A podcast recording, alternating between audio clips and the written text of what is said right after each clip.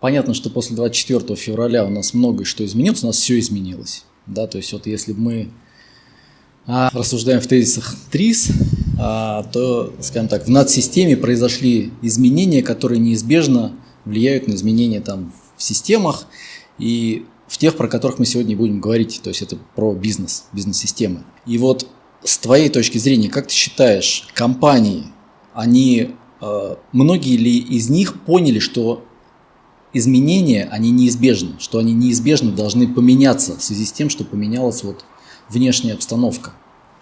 По наблюдениям. Ну, ты знаешь, я бы сказал так, что когда это все началось, ну, конечно, что там у нас, март, апрель, наверное, ну, я прям наблюдал шок и паралич. Ну, то есть в некоторых клиентах я прям слышу, ну, слушай, Аслан, все, конечно, понятно, но у нас мораторий на принятие решений. Не до улучшений крыши, когда фундамент трясет, и там вообще тебя пытаются убить. Там примерно такая дословно, близкая к дословной цитата. Это было тогда начало, да, например. Позже то, что я стал наблюдать, ну, параллельно с этим, на самом деле, параллельно с этим были компании, которые активно действовали, потому что они, наоборот, увидели возможности, потому что у них и так были проекты, которые у них начинались, либо требовали старта, оптимизационные с точки зрения внутренних систем управления, либо приобретения на рынке, которые мы сейчас читаем каждый день в прессе, либо, ну, таких действий отложенных, которые уже, понятно, нечего ждать. Их, ну, Сколково, кстати, недавно делал исследование на эту тему, они примерно поровну поделились. Понятно, что туда не попадают ребята, которые просто решили вообще уходить из бизнеса или уезжать из страны. Туда, наверное, этот кусок мы и не узнаем никогда, что он там, какое количество собой представлял. Но по ощущениям это где-то пятьдесят на пятьдесят было. Сейчас уже, ну, где наша не пропадала, что называется. Люди уже понимают, что это не кризис, это новая реальность. Я все больше это вижу. Спокойненько, так аккуратно отпускают педаль тормоза. Где-то активно, где-то осторожно начинают сжать педаль газа. Поэтому люди есть люди. Мы так или иначе, уж тем более бизнесом сегодня руководят те, кто выросли в девяностые, чем нас испугаешь, по большому счету. Так что, конечно, это совершенно другая реальность. Это не просто какой-то следующий кризис, это что-то экстраординарное. Но и к этому адаптируются. Я бы сказал так. У тебя был опыт трансформаций, ну то есть нет, у тебя был опыт трансформации внутри компании снаружи, но э, начинал ты совсем с другого. Начинал ты с э, подбора топ э, персонала, ну, топ-менеджмента, да, если правильно сказать. А каким образом произошел переход и почему, для чего там тебе это, может быть, нужно было? Ты знаешь, у меня тут, если немножко вот в такую предысторию лирику хочется вспомнить, связанную с этим, потому что она чаще всего является драйвером каких-то таких серьезных поворотов в жизни. Я в какой-то момент действительно заинтересовался областью рекрутмента, сделал там карьеру, работал в международных агентствах, крупнейших российских, поработал в лучших компаниях на тот момент, в рекрутинге и не в рекрутинге, там, в Марсе, в частности, успел поработать, которые являются в своих отраслях номерами один. Я бы их назвал вполне себе эталонными, ну, компаниями. Марс это вообще, да, это, ну, да, кадров, это, в общем. Да. Понятно, почему они так крутые, когда ты изнутри это все видишь. Угу. И когда я на себе это все прочувствовал, тут же личный опыт, он лучший учитель, как известно, да? Вот, я м- это вот все прочувствовав, и при этом у меня была возможность сравнивать со средненькими компаниями, а то и плохонькими. Я в разных поработал компаниях. Я приехал четвёртого июля две тысячи второго года в Москву, почему-то в День независимости Америки, как-то так уж сложилось. И у меня был за, за, за плечами рюкзак с моей любимой подушкой, непонятно зачем я ее с собой попер в Москву, и семьсот восемьдесят два рубля. Поэтому у меня было вообще очень разнообразный опыт там, покорения Москвы. И было с чем сравнивать. И когда я увидел вот такие компании, я решил, что я хочу таких компаний видеть много. Я буду их производить в промышленных масштабах. Как, понятия не имею, но вот я пошел искать способ. Ну и, соответственно, там потратил какое-то количество времени, по большому счету десять лет на это ушло. На пробу пера, на собственноручные уже там корпоративные трансформации, которые я делал.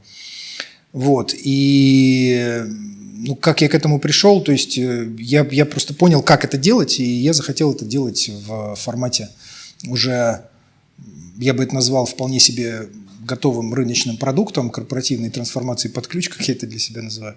И я выступаю в роли человека, который как продюсер трансформации собирает организационную часть, ну, в смысле архитектуры этой трансформации. Это всегда такое сложно сочиненное, непростое методологическое упражнение. Потому что компания любая крупная, сложная система, как, которая здесь изменишь, там выскочит. Нужно очень аккуратно это все продумывать. Но методологии недостаточно, всегда нужно это снабдить руками, людьми. То есть я увидел, каким образом это делать, пошел это делать. Ну а дальше одно за другое цепляется, уже это увлекает. И я сейчас занимаюсь тем, что на самом деле достаточно безальтернативно для меня. У меня тут почему-то цитата из Высоцкого. У него есть такая хорошая цитата: «Нам выбора, по счастью, не дано». Она меня как-то зацепила в свое время. Выбор был разный, но я выбрал это, и в этом мне комфортно. А то, за счет чего мой бэкграунд позволяет этим заниматься, потому что основная проблема всех этих трансформаций – буйных мало, вот и нету вожаков. Опять же, из того же источника. Да? Любая корпоративная среда, крупные компании, возмутители спокойствия из себя выталкивают. Соответственно, ими придется снабдить компанию, если ты хочешь, чтобы трансформация состоялась. Ну, а это мой бэкграунд. Угу. Да, согласен, да, то есть нужно найти прежде всего этих безумных, э, буйных, которые должны это все тянуть. Тогда получается так, что если компания их отторгает, но при этом как бы запрос-то все-таки есть, да, каким образом происходит вот это вот формирование запроса, от кого, в какой момент, ну то есть почему компания вдруг решает, что ей нужно, чтобы вот были такие возмутители спокойствия, которые что-то там... В здравом уме никто этого не решает. Никто не хочет возбудителей спокойствия на борт, которые что-то будут там возмущать, шурудить. Я бы сказал так, что берутся за это только под, под пистолетом, когда уже нет вариантов. Вот компания берется. Компания берется, да. Она чаще всего даже этот запрос сформировать не может. Ну, то есть, вот у меня сейчас, например, есть кейс там с клиентом, который... Но он не имел запроса на трансформацию. То есть он точно не был так сформулирован, да? Но тем не менее, вот ушли после двадцать четвёртого числа ушли мейджоры, там, там бытовая химия, нон-фуд, понятно, что международные компании, у них портфель на пятьдесят процентов обмелел, да? Соответственно, и выручки, соответственно, и прибыли. Ну все, это угроза выживания. Угу. Ребят зашевелились. И когда я там возник на горизонте, с меня там познакомили, и, соответственно, я только успел рот раскрыть на эту тему. Меня тут же ухватили за соответствующее место, и давай-ка обсуждать. А есть ситуации, когда, ну, там, не знаю, крупный наш телеком, например, да, какой-то, которому этот кризис, ну, такое ощущение, что он не сильно там повлияет, не сильно путает карты. Но я обсуждаю, понимаю, что вроде все здраво звучит, все разумно, ну, отзыв на то, о чем мы говорим, да, но не болит. Не болит, незачем. Крейсер поменять, который, вот, представляешь себе, да, огромная компания на десятки тысяч сотрудников, оно им зачем? Боль не, не болит, незачем. То есть реально в эту историю идут только тогда, когда есть чаще всего неосознанная боль. Она осознанная в смысле, вот он, половина портфеля выпала. Конечно, ты не будешь, все очевидно, надо что-то делать. Что делать? Никто это не формулирует, как надо. Позвоните Аслану Царикаеву, не знаю, или кому-то, кто занимается трансформациями. Так это не выглядит. Пытаются что-то предпринимать, но в этой компании, например, были уже свои попытки создания собственных торговых марок, собственного производства. Они пытались уже превращаться в производственную компанию. Но это всегда упражнение, которое самостоятельно осилить тяжело, потому что это совершенно другой бизнес. Ты всю жизнь, там, не знаю, штангой занимался, а тут надо бегать. В честь чего? Со штангой. Ах, еще и со штангой нередко. Так что, а как ты собираешься это делать? И поэтому, да, нужна внешняя экспертиза, нужны внешние люди, методология, нужно хорошо, чтобы тебя взяли за руку и сопровождали. Потому что я-то как внедренец, который внутри занимается этими трансформационными процессами, прекрасно вижу, какое количество ошибок я допустил, когда меня там не сопровождали в каких-то вещах, и я там принял неверные решения. Вот, если бы это сопровождалось опытными людьми, я сейчас оглядываюсь, понимаю, что ну, я бы вот этого, вот этого, вот этого бы не сделал, например. И гораздо лучше был бы результат. Это вот сейчас ты говоришь про опыт нахождения внутри. Ну, внутри, да. Да, то есть вот сейчас... сейчас я вижу, у меня есть ретроспектива, да, изнутри, да, извне, да, я это вижу. Да, да. Я понимаю, какую ошибку сейчас вот рискует совершить этот топ, с которым я разговариваю. Да? Ну, и я так аккуратненько его там, подсвечиваю эти вещи, он говорит: «О, слушай, правда, давай-ка лучше так делать не буду». Угу, угу.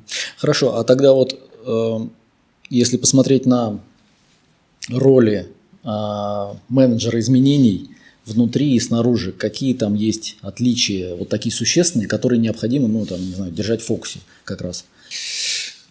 Ну, ты знаешь, первое, конечно, э, мы тут с тобой как-то в, это, в отдельном разговоре обсуждали, что можно и без лидера компанию делать, да, но есть такие очень неча- нечастые примеры, типа Oil Energy, да, насколько я помню, mm-hmm. с Димой Зацепиным, которые сумели создать э, систему без лидера. Но их очень мало. Это скорее следствие мировоззрения первого лица основателя, который почему-то решил, что так правильно сделать с его компанией. Это его глубинные ценности, которые не могли не прошить компанию. Но это редкая история. Mm-hmm. Вот, поэтому обычно нужен лидер. Если, то есть, если ты начинаешь с компании, вот я сейчас из позиции внешней разговариваю, да, если я начинаю с компании разговаривать, я там не вижу лица, которое будет, которое является движком, который надо почему-то. Причем вот это главный критерий, который должен состояться. Там кому-то должно быть очень надо. И если ты этого лица не видишь, ты со своим заказчиком, ну, это может быть гендиректор чаще всего, да, собственник, с которым ты это обсуждаешь, ты говоришь: слушайте, ну, вам, конечно, надо, вам, как первому лицу, собственнику, вам делать некому. А, ну вот, то есть мы говорим о, о том, что одного желания гендиректора или там собственника мало. Должен быть буйный, который при этом еще и адаптирован внутри. Да, да, да. Который, и... либо ты его сумел адаптировать, либо он уже есть, иначе это не сработает. Угу. А таких буйных должно быть, наверное, может быть, даже несколько?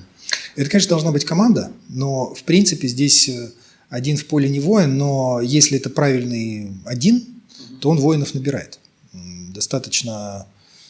заряжено, достаточно понятным образом действуя. Изнутри нередко это можно сделать. Запускаются для этого либо открытые конкурсы, либо запускаются индивидуальные такие кулуарные поиски там, людей. Mm-hmm. Вот. Но извне, конечно, не, не удается извне не набрать, потому что те, кто способны к изменениям внутри компании, они обычно перегружены вот, mm-hmm. выше крыши. Их не снимешь с этих направлений. То есть здесь уже куча противоречий. То есть если ты находишь внутри, то ты должен тогда этого человека освобождать от текущей работы, у него просаживается своя текущая работа, чтобы менять компанию. Окей. А вот, мне кажется, еще есть ли здесь еще одно противоречие, а может быть его здесь и нет, конечно. Гендиректор, назначая вот этого человека, он по сути выращивает себе замену. Нет ли такого? Что, что типа это риск для него, ты да, имеешь в виду? Да. Да ты знаешь, для нормальной компании это не риск, а радость вообще-то. Ну, то есть, потому что... Да, да, но мы-то привыкли к тому, что... Ну, я понимаю, да, феодальная Россия, да. Она никуда не делась, это понятно. Это только одна из компетенций, которая нужна генеральному директору. И она...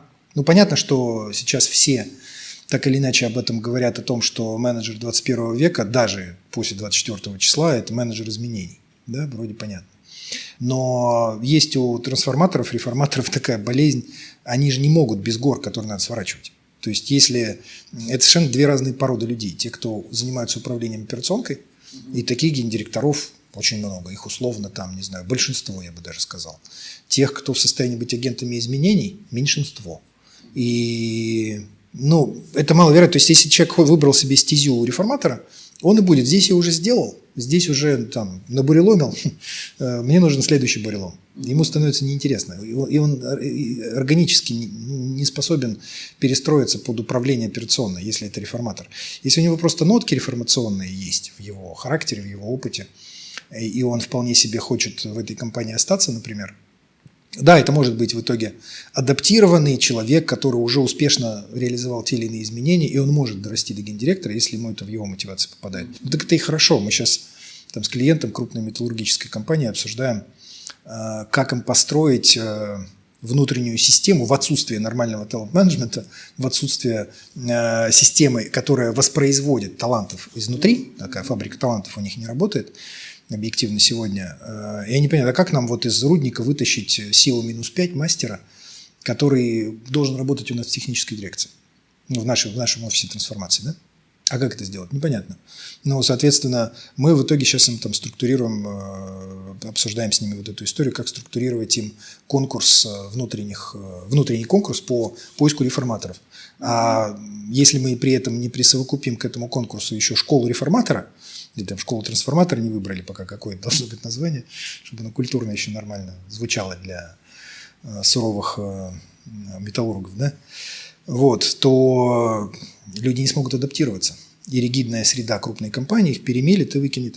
Но, конечно, на выходе всей этого, всего этого упражнения мы понимаем, что компания получит целый, целый такой системный источник появления чейндж-менеджеров, агентов изменений, людей, которые в состоянии... И, конечно, многие из них приземлятся в какие-то подразделения. Будут руководить какими-то функциями, будут руководить в основном скорее проектами, чем функциями. Но кто-то из них и в функции осядет. Это тоже естественное течение жизни, когда человек адаптирован в компании, успешен, у него везде налажены уже связи, он уже свой. В тех подразделениях, которые он, собственно, и трансформировал, если это получилось успешно, он там, как это, пуды соли вместе съедены, давай ты вот возьмешь, ну вот у меня там, например, парень, который такими штуками занимался сейчас в компании, возглавил проект по новому виду сырья для компании, которая совершенно была неструктурированный рынок, надо суметь его структурировать, надо как-то правильно организовать там процессы. Ну вот он превращается все больше и больше в человека внутри этого подразделения, с которым он работает, собирает там эти процессы, потоки. И я уже не очень понимаю, а как его обратно-то забрать? Может, и не надо. Другой человек ушел, в принципе, сразу с концами, стало понятно, что нужно заниматься этим проектом, он, не знаю, на полтора-два года как минимум. Плотной работы, вообще исключение всяческих других экспериментов. Так что естественным путем эта компания приобретает таких людей. Но если она начнет им ставить палки в колеса, э, реформаторы, вот такие люди фронтлайнерского профиля, они очень чувствительны к этим вещам. И если они видят палки в колеса, ну они же прям вот это сразу ощущаются, э, они надолго не задерживаются. Они просто идут туда, где более благодарная среда, которая в, в них нуждается. Угу. Ну, здесь тоже такая история, что если его выдернули со своего же рабочего места, потом он получил такой заряд, и потом, ну, как говоришь, приходится, придется как, уйти, как уйти куда-то. Да, да, да. Но это вот мы сейчас тоже с клиентом это обсуждаем, про то, а как же нам не, не, не нанести ущерб операционке, потому что кто-то получит отказ, mm-hmm. для него это же был небо в алмазах, это же вот что-то там великое трансформационное надо делать, а тут он должен вернуться к, своим, к своему руднику, да? Mm-hmm. Ну вот мы сейчас продумываем, как это сделать так, чтобы одно, одно другому не помешало. Ну, для этого просто создается план развития, для этого создаются определенные задачи. То есть, если у него сохраняется эта мотивация, достичь, достигни результатов, ты же не прошел по каким-то причинам, mm-hmm. по вот таким-то ты не прошел, иди прокачай свои скиллы. Соответственно, для этого тебе нужна какая-то площадка, и твоя текущая должность для этого подходит, потому что для неравнодушного человека э, всегда есть что изменить в, вокруг, в окружающей среде. Ты всегда видишь несовершенство, ну, если ты такого профиля человек. Mm-hmm. И если у тебя еще и получается эти несовершенства не только увидеть, а там, правильно адресовать, атаковать, давать результаты, вокруг все это видят. И у тебя это, нехватки в работе не будет. Поэтому ты эти скиллы прокачаешь, рано или поздно тебя все равно заметят. А если окажется, что ты не про это, ну так и слава богу, ты получил этот опыт, ты об него научился и понял, что, не, не это, извини, выражусь грубо, рожденный ползать, не понтуйся на взлетной полосе. Вот. Это тоже по-другому не поймешь, кроме как на своем опыте. Согласен, да. А вот эта вот история со школой трансформаторов, мне кажется, она очень интересна с той точки зрения, что ну, действительно нужно набрать массу людей, которые понимают, что такое изменение, они видят друг друга, и они образуют такое, ну, условно, внутри, внутреннее сообщество. А, Талиб, по-моему, в какой-то из своих работ писал, не помню в какой, про то, что глобально изменения а, внедряют ну, активные, но, активное, но меньшинство. То есть вот, активное меньшинство, оно так сильно давит на большинство, что провоцирует вот эти вот изменения. Здесь вот эта вот школа трансформаторов, она, возможно, вот и будет являться тем вот активным большинством, ну, как, такой, меньшинством, конечно, да, да, которые, будучи расставлены в разные точки компании, самое главное, чтобы их не затоптали.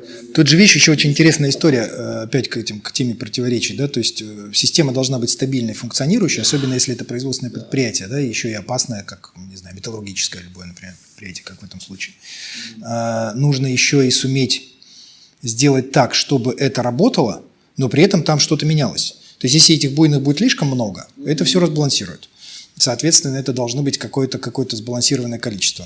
Но если ты, как это сказать, если ты не будешь это собирать в конструкцию, в которой они воспроизводятся, эти люди, у тебя будут глохнуть изменения. Да? Но это же достаточно уже сформированная дисциплина управления изменениями. Там есть свои подходы, там есть свои модели, они рабочие. Другое дело, что это все всегда очень завязано на личный стиль и на то, насколько человек в состоянии выстроить взаимодействие, отношения личные с стейкхолдерами, в состоянии добиться того, чтобы его слышали, чтобы ему удавалось это все менять. Поэтому я скорее на это смотрю как практика. Там теории все известны, их там в книжках достаточно неплохо они описаны. Есть целые курсы, которые сертифицируют чейндж-менеджеров и так далее. Вот. Но у каждого формируется свой стиль. У меня какие-то свои лайфхаки про это есть, как я это делаю. Да? Я смотрю на коллег и понимаю, человек делает вообще по-другому, совершенно. И у него получается. Да? Нет здесь какого-то рецепта. Каждый должен найти свой подход, покопировать, может быть, разных коллег, и сформировать какой-то свой набор рабочих, работающих каких-то подходов и практик. Угу. Поэтому это творческий процесс, конечно. Мы э, обсуждали то, что инициатором должен быть ну, какой-то стейкхолдер, какое-то там первое лицо, а, то, что у него должна быть конкретная ситуация. Дальше, насколько глубоко он э, ну, вот, должен влезать в этот процесс. То есть вот нам нужен лидер, который будет лидировать трансформацию, а должен ли быть кто-то еще, вот, вот этот стейкхолдер, ну, должен ли он быть лидером лидера, скажем так. Вот. Ну, ты знаешь... В... Не остынет ли он от этого? Логично абсолютно вопросы. Тут у первого лица, у гендиректора, тем более, да, если, ну, тут, собственно, он и может быть единственным заказчиком такой истории, что она меняет систему управления компанией, ее во что-то, в какое-то другое качество переводит, у него хлопот хватает, помимо этого. Понятно, что это должен быть стратегический проект, который необходим, и он должен занимать ну, существенный процент его календаря. Да? Но ты как менеджер трансформации должен все-таки достаточно правильно его применять. То есть ты сам приходишь с... У тебя есть план, да, по которому ты двигаешься, план трансформационный, который согласован с топами. Потому что если он не согласован, у тебя спорадически партизанская деятельность. Так тоже можно. Ну, то есть ты так, это, снизов так поднимаешься э- и таким образом поднимаешь какие-то пласты, и в итоге это превращается все равно в итоге в заказ. Э- это более сложный путь, естественно, но он на самом деле более, может быть, даже и реалистичный, чем получить запрос сразу «давайте мы завтра станем ежиками». Это крупные компании очень не любят, они тяжело на такое идут. Э- поэтому есть такая методология островных инноваций, например, которая позволяет создавать отдельные такие острова по названию, да, острова инноваций, например, которые совершенно живут по-другому, у них символика другая, у них культура другая, правила игры, кей пи ай, система управления, действительно все по-другому. Но наиболее известный здесь, конечно, кейс из ЧТПЗ, Челябинский трубопрокатный завод, белая металлургия, широко освещенный там много лет назад, там это был кейс, когда они создавали отдельные цеха, где все в белых халатах, как в медицине. В, при этом это в такой в хардкорной металлургической области, где все черные, перемазанные. Это и есть образ правильного рабочего металлургии. Да? Они этим даже гордились. То есть они пошли в пику, построили совершенно все по-своему, пока, стали показывать выдающиеся результаты.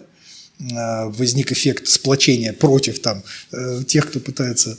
их палками бить, да, и так далее. Но в итоге стали подтягиваться за ними же. Но да? вот, вот здесь вот, вот прям вот уже визуально конфликт возникает. Черный и белый. Создаваемый, да, да, да. Так и нужно было делать. А вот мы, мы, мы, ну, как бы, я не знаю, этих историй про то, что мы запустим внутри инновации там отдельно, отдельным блоком там и так далее, с самими кей пи ай и так далее, их море. Но вот...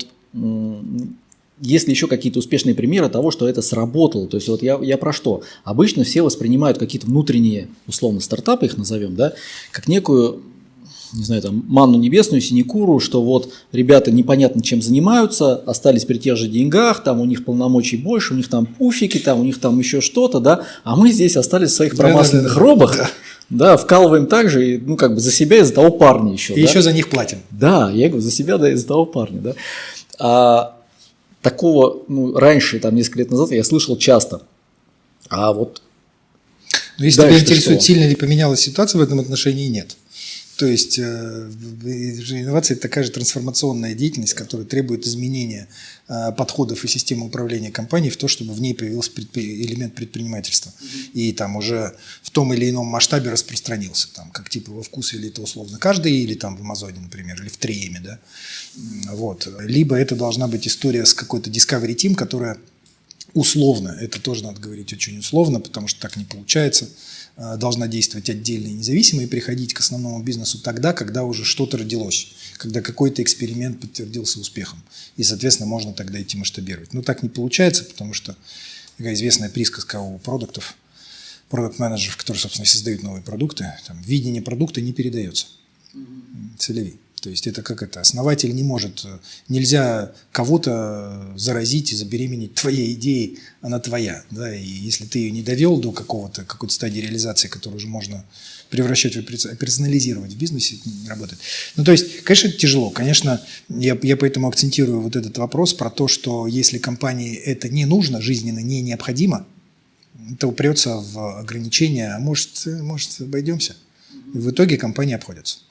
И поэтому кладбище всех этих историй. Но чем хорошо, когда ты делаешь это вот таким вот образом, если у тебя получилось, ты успел добраться до результатов, пока у компании было терпение, сохраняется еще терпение за это платить, и там отбиваться от возмущенных людей в робах, да, то в принципе это дальше начинает заражать компанию.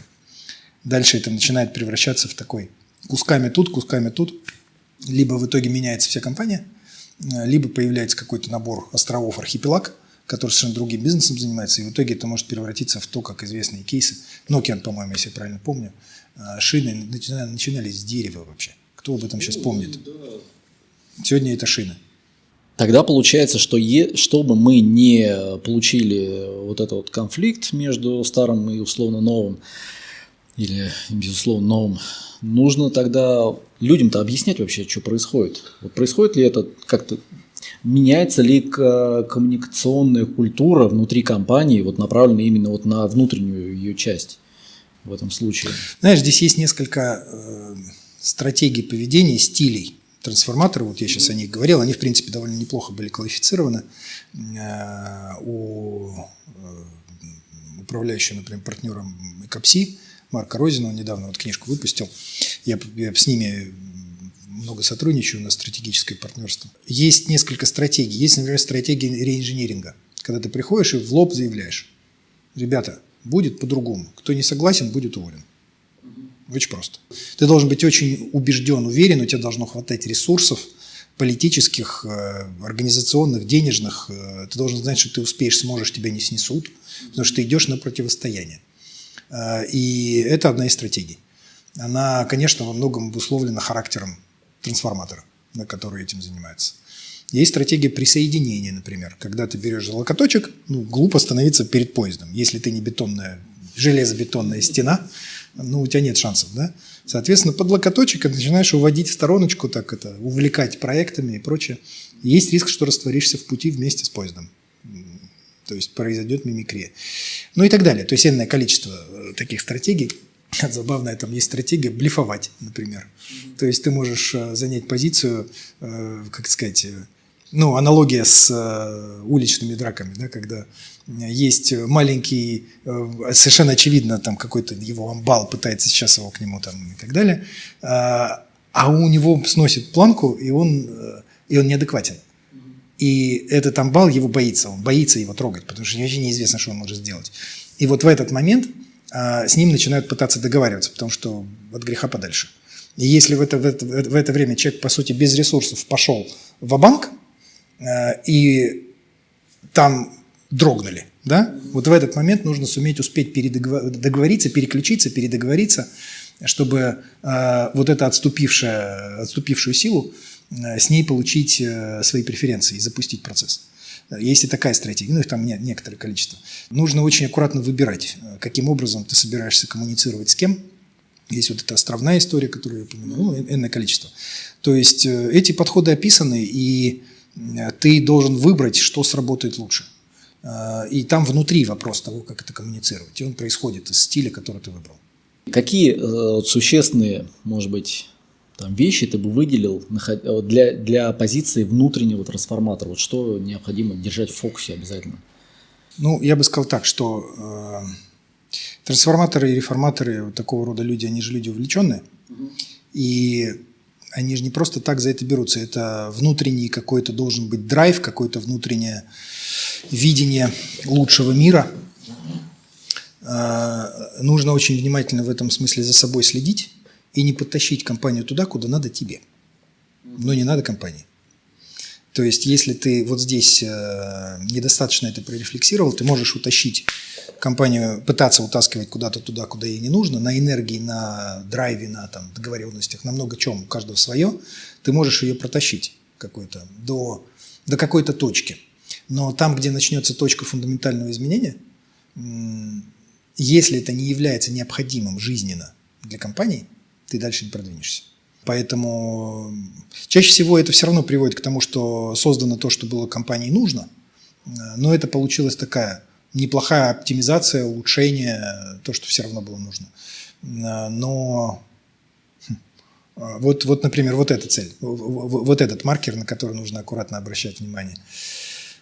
Другой, если попытаться какие-то грабли, да, в пути, нужно все-таки иметь понятный план, по которому ты двигаешься, принятую топами этой компании, стейкхолдерами этой компании, принятую логику, как мы двигаемся, почему мы это делаем, это должно быть допродано, это может потеряться совершенно спокойно в пути.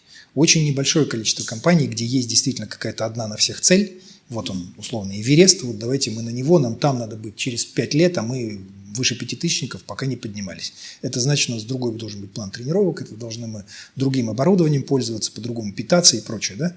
Вот. Такое редко имеет место быть в компаниях. Это значит, что там разный набор центров силы. И тебе с каждым нужно договариваться. И, соответственно, ты поначалу мог договориться, если ты этого не сделал, то никакая трансформация и не запустится.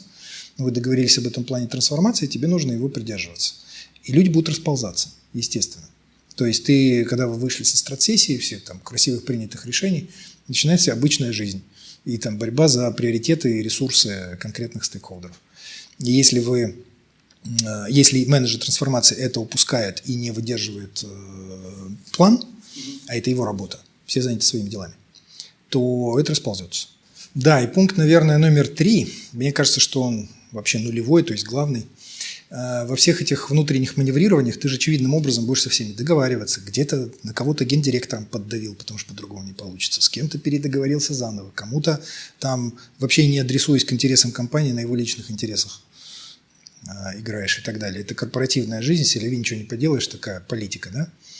Но вообще не надо думать, что ты можешь себе политически как-то это, я такое слово придумал, на серо-кардинале себе результат. Не получится. Потому что топы умные, успешные люди, которые прекрасно сами умеют манипулировать, контрманипулировать и так далее. Вот. И они тебя же и съедят на этом же поле, потому что компании управляют они, продают они, результаты производят они и прочее. Поэтому единственное, что может спасти, когда ты такие приемчики в их сторону применяешь, и без них не получится, когда это не компания, объединенная вокруг одной цели, идущая, идем на Эверест, то единственное, что тебя может спасти, это ты следуешь интересам компании. Искренне совершенно, совершенно точно это твоя цель, ты не пытаешься выгадать себе выгод этой трансформации, а ты действительно следуешь интересам компании. Если это искренне чувствует, если это искренне у тебя есть такая мотивация внутренняя, то ты не сможешь это не проявить во внутренних взаимодействиях с людьми, потому что ты с ними в одной лодке, и все люди не слепые. Соответственно, когда они видят, что это все ты задела, они тебе прощают подобные темы, сами включаются, и все едет. При этом... То есть главный арбитр интересы компании. Да, но при этом не исключена же история с тем, что даже если ты будешь вовсю э, топить, условно, за компанию и так далее, только ради нее, ты в любом случае кому-то перейдешь дорогу, и это не исключает того, что у тебя какие-то топы прямо съедят совершенно спокойно. То есть в этом, это такая довольно расстрельная. Конечно, должность. Конечно. Как там у Макиавелли, я сейчас дословно не вспомню, нет, нет более тяжелой работы, чем менять привычный уклад вещей. Более опасные, тяжелые и прочее, да, как он там формулировал свою цитату.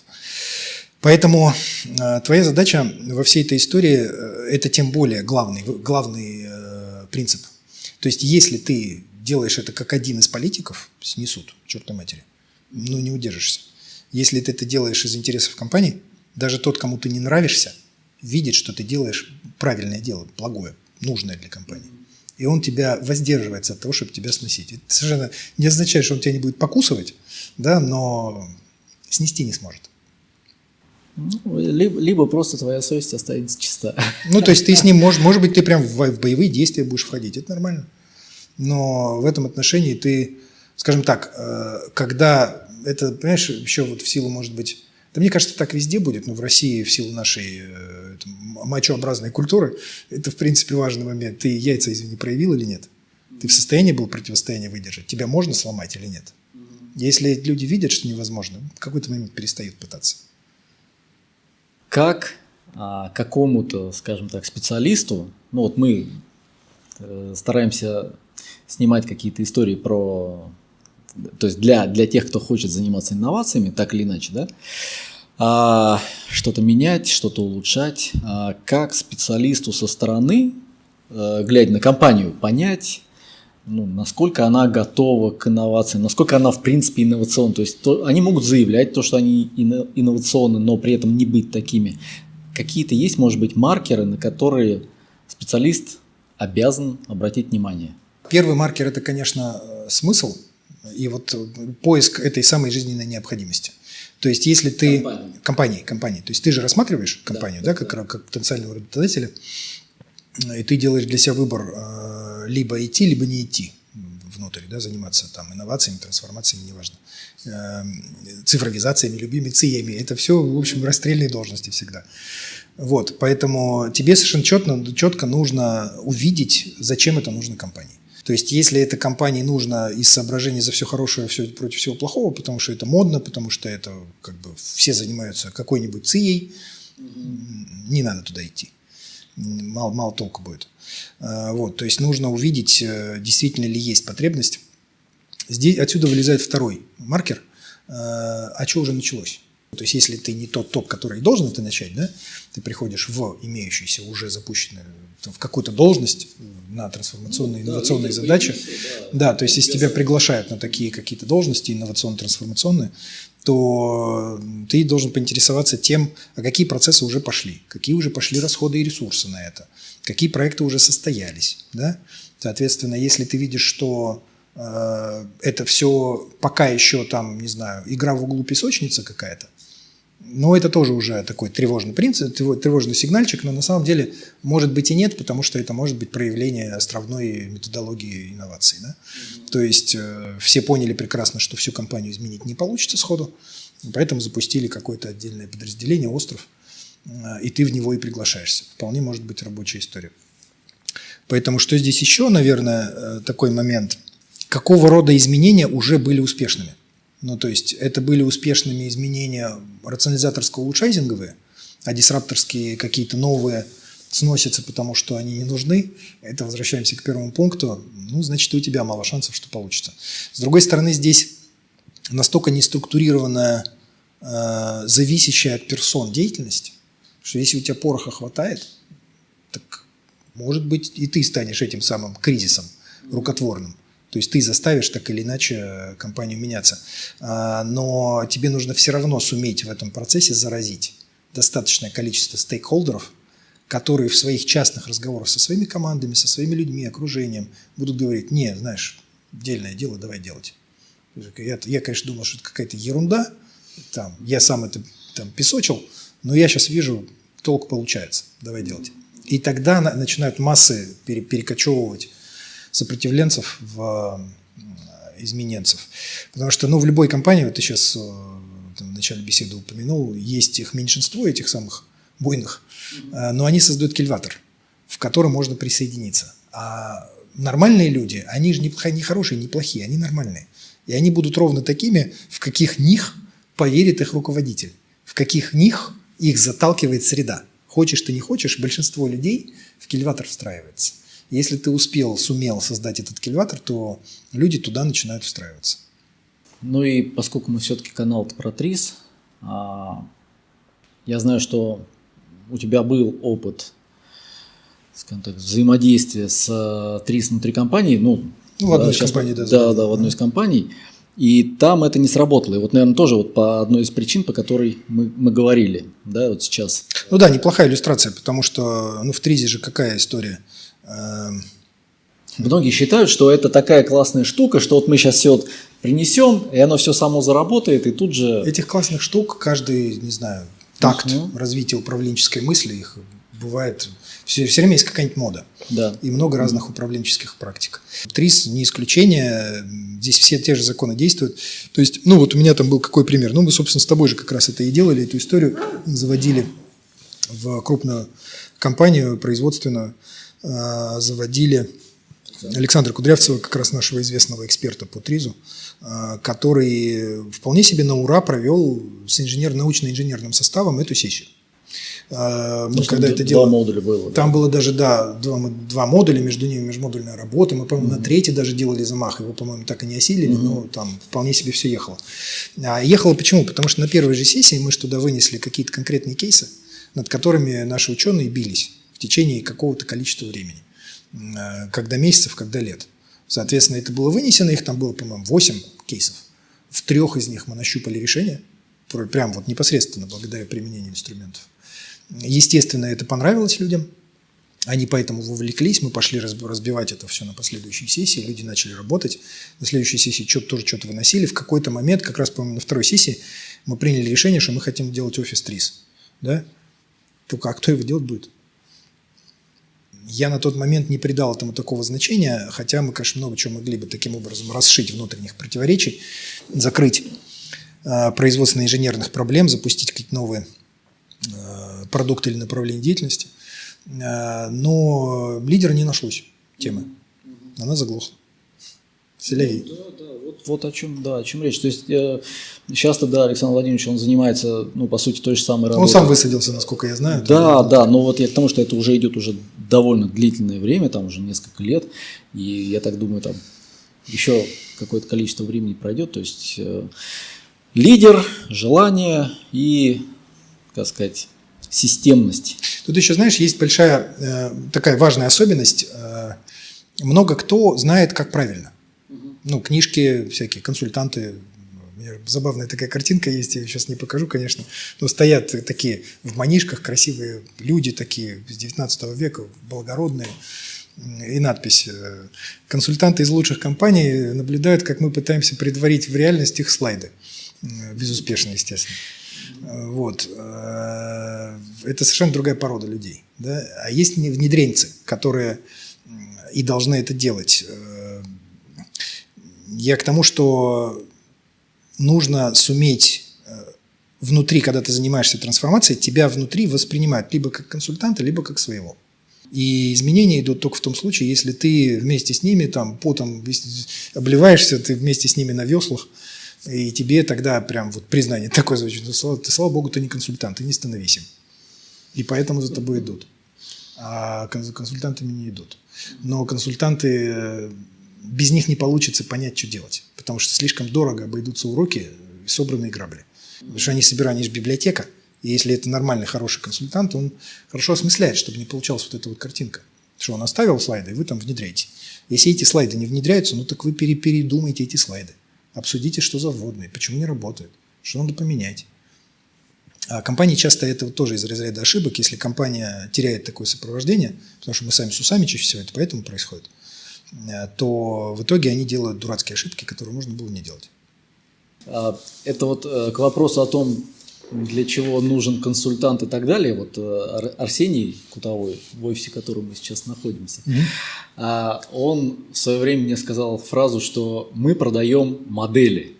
Консультанты продают модели новые, которые еще как бы люди не применяли. Да? Правильно я сказал? Ну, мы их не продаем. Я, знаешь, что хотел бы отметить, что в деятельности людей есть всего два состояния в организации. Есть люди, которые занимаются мышлением, а есть люди, которые занимаются действием. Вот. Чаще всего я встречаю, что компании погружены в действие, а на то, чтобы заниматься мышлением, нам некогда. Угу. Вот. И, как по мне, как раз консультанты дают возможность всем тем, кто должен этим заниматься, на короткое хотя бы время заняться мышлением. Ты знаешь, я тебе бы так сказал, что можно, конечно, этого хотеть, но если ты хочешь заняться боксом, а ты про него не имеешь представления, не надо соваться на ринг к Тайсону через три месяца тренировок. Надо, я, там, это, если уходить от метафор, то ну, у меня просто есть живой кейс. Я достаточно давно работаю с моим партнером, который как раз отвечает за э, архитектурирование трансформации. Я не знаю, как у него это получается, но у него голова э, просто так... Я, я имею ровно ту же информацию. Вот у меня роль-то какая? У меня роль продюсерская. В меня приходят запросы клиентские, да, соответственно, я их переформатирую в какой-то текст, который я ему проговариваю. Он так посидел, подумал, пальцами покрутил. Ну, это Гриша Финкенштейн, довольно специ... у него такой специфическая манера, он математик и э, такой достаточно глубоко мыслящий человек, методолог, гениальный, наверное, я бы так сказал. Он сидит, крутит так мысль в голове и выдает какую-то совершенно э, модель, которая все по полкам встает, и тебе, блин, понятно, что делать. То есть, ну, талант у человека такой. И я, я для себя понял, что, так оглядываясь назад, если бы в нужный момент, там, я не знаю, не догадался прийти спросить. Вот, там много про что продогадался, я из делателей, я в какой-то момент догадался прийти спросить. У меня там поехал в нужном направлении, потому что мне сказали, что делать. Продана была ясность. Вот, я купил ясность, мне стало все понятно. И самое главное, эффект здесь какой? Топы, получая эту ясность, могут решения принимать. Они благодаря этому могут принять решение. Потому что это же главная мука. Да? Вот. А дальше уже дело техники, оно тоже тяжелое. Понятно, что это нужно внедрить. Понятно, что нужно преодолеть сопротивление, собрать в рабочую конструкцию. Вот. Но главное, чтобы появился вот этот тандем. Да? Есть делатель и есть методолог. О, оба должно быть. Один без другого получится однокрылое какое-то существо. Селеви. У компании всегда два состояния бывает.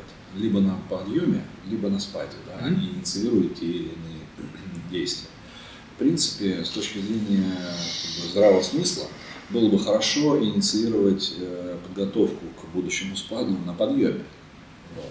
Как ты думаешь, можно ли наладить подобного рода систему мониторинга внутреннюю, когда мы все-таки более своевременно начнем реагировать, когда у нас еще есть деньги на хороших консультантов, да, за детали. Ты знаешь, я бы сказал так, вот у меня сейчас встает перед глазами пример э, моего там, партнера, э, с которым много лет знаком. Вот он озвучил мне недавно, как он делает, э, как он решает эти задачи. У него хороший опыт в, э, в западных компаниях, ну там в Проктере, например, да, в котором э, ему привили просто. Он там с молоком матери, что называется, воспринял, да, что ты либо инкорпорируешь в ДНК людей умение меняться, либо тебе раз в два-три года должны приходить менять консультанты. И если ты хочешь, чтобы у тебя получалось эффективно менять, во-первых, консультанты все равно, это дорого, да, все равно так или иначе ты должен будешь за это заплатить, и они все равно не увидят всего, они не внутри. Соответственно, вообще-то надо научиться самому. И у него сегодня совершенно прекрасно отлаженная машина, в которой ему остается только там, не знаю, кивать головой или там, мотать головой от удивления, что там люди вытворяют. Да? Но кивать в смысле, когда он подтверждает какие-то инициативы и оценивает, что они там понатворили, и спрашивают, как, как высоко прыгать. Не в смысле при этом авторитарной культуры, да, где упал и отжался, а нормальная заряженная команда, в которой он постулирует: ребят, ну вот такой у нас вызов. Надо сделать то-то, давайте придумаем. Вопрос, Луну достать? Когда? Ну вот, да, соответственно, люди просто привыкли так жить, и они совершенно, для них это нормально, что каждый, у них там, не знаю, у них десять экспериментов, из них, они знают, девять умрут. Вообще никого не парит. Один выстрелит, всю музыку оправдывает. И у них модус операнди такой стандартный. Вот, я с человеком разговариваю, и для меня маркер, да, я не нужен. Ну, мне нечего ему дать. У него работает. Так что, моя миссия там выполнена. То, зачем я этим всем занимаюсь. И прекрасно, мне там делать нечего. Спасибо. Спасибо, что... Спасибо за приглашение. Спасибо, было интересно время, просуждать. Да. Коллеги, ну вот, если перед вами стоит необходимость изменений, а как мы, с чего мы начали, собственно, она, скорее всего, стоит сейчас перед большинством из нас, то, надеюсь, вам было интересно сегодня послушать. наши мысли на эту тему и мысли нашего уважаемого менеджера трансформаций Аслана Царикаева. Если было интересно, поддержите наш, нас лайком, подписывайтесь, будет дальше не менее интересно. Спасибо, что смотрели. До встречи, до свидания. Удачи вам в ваших трансформациях.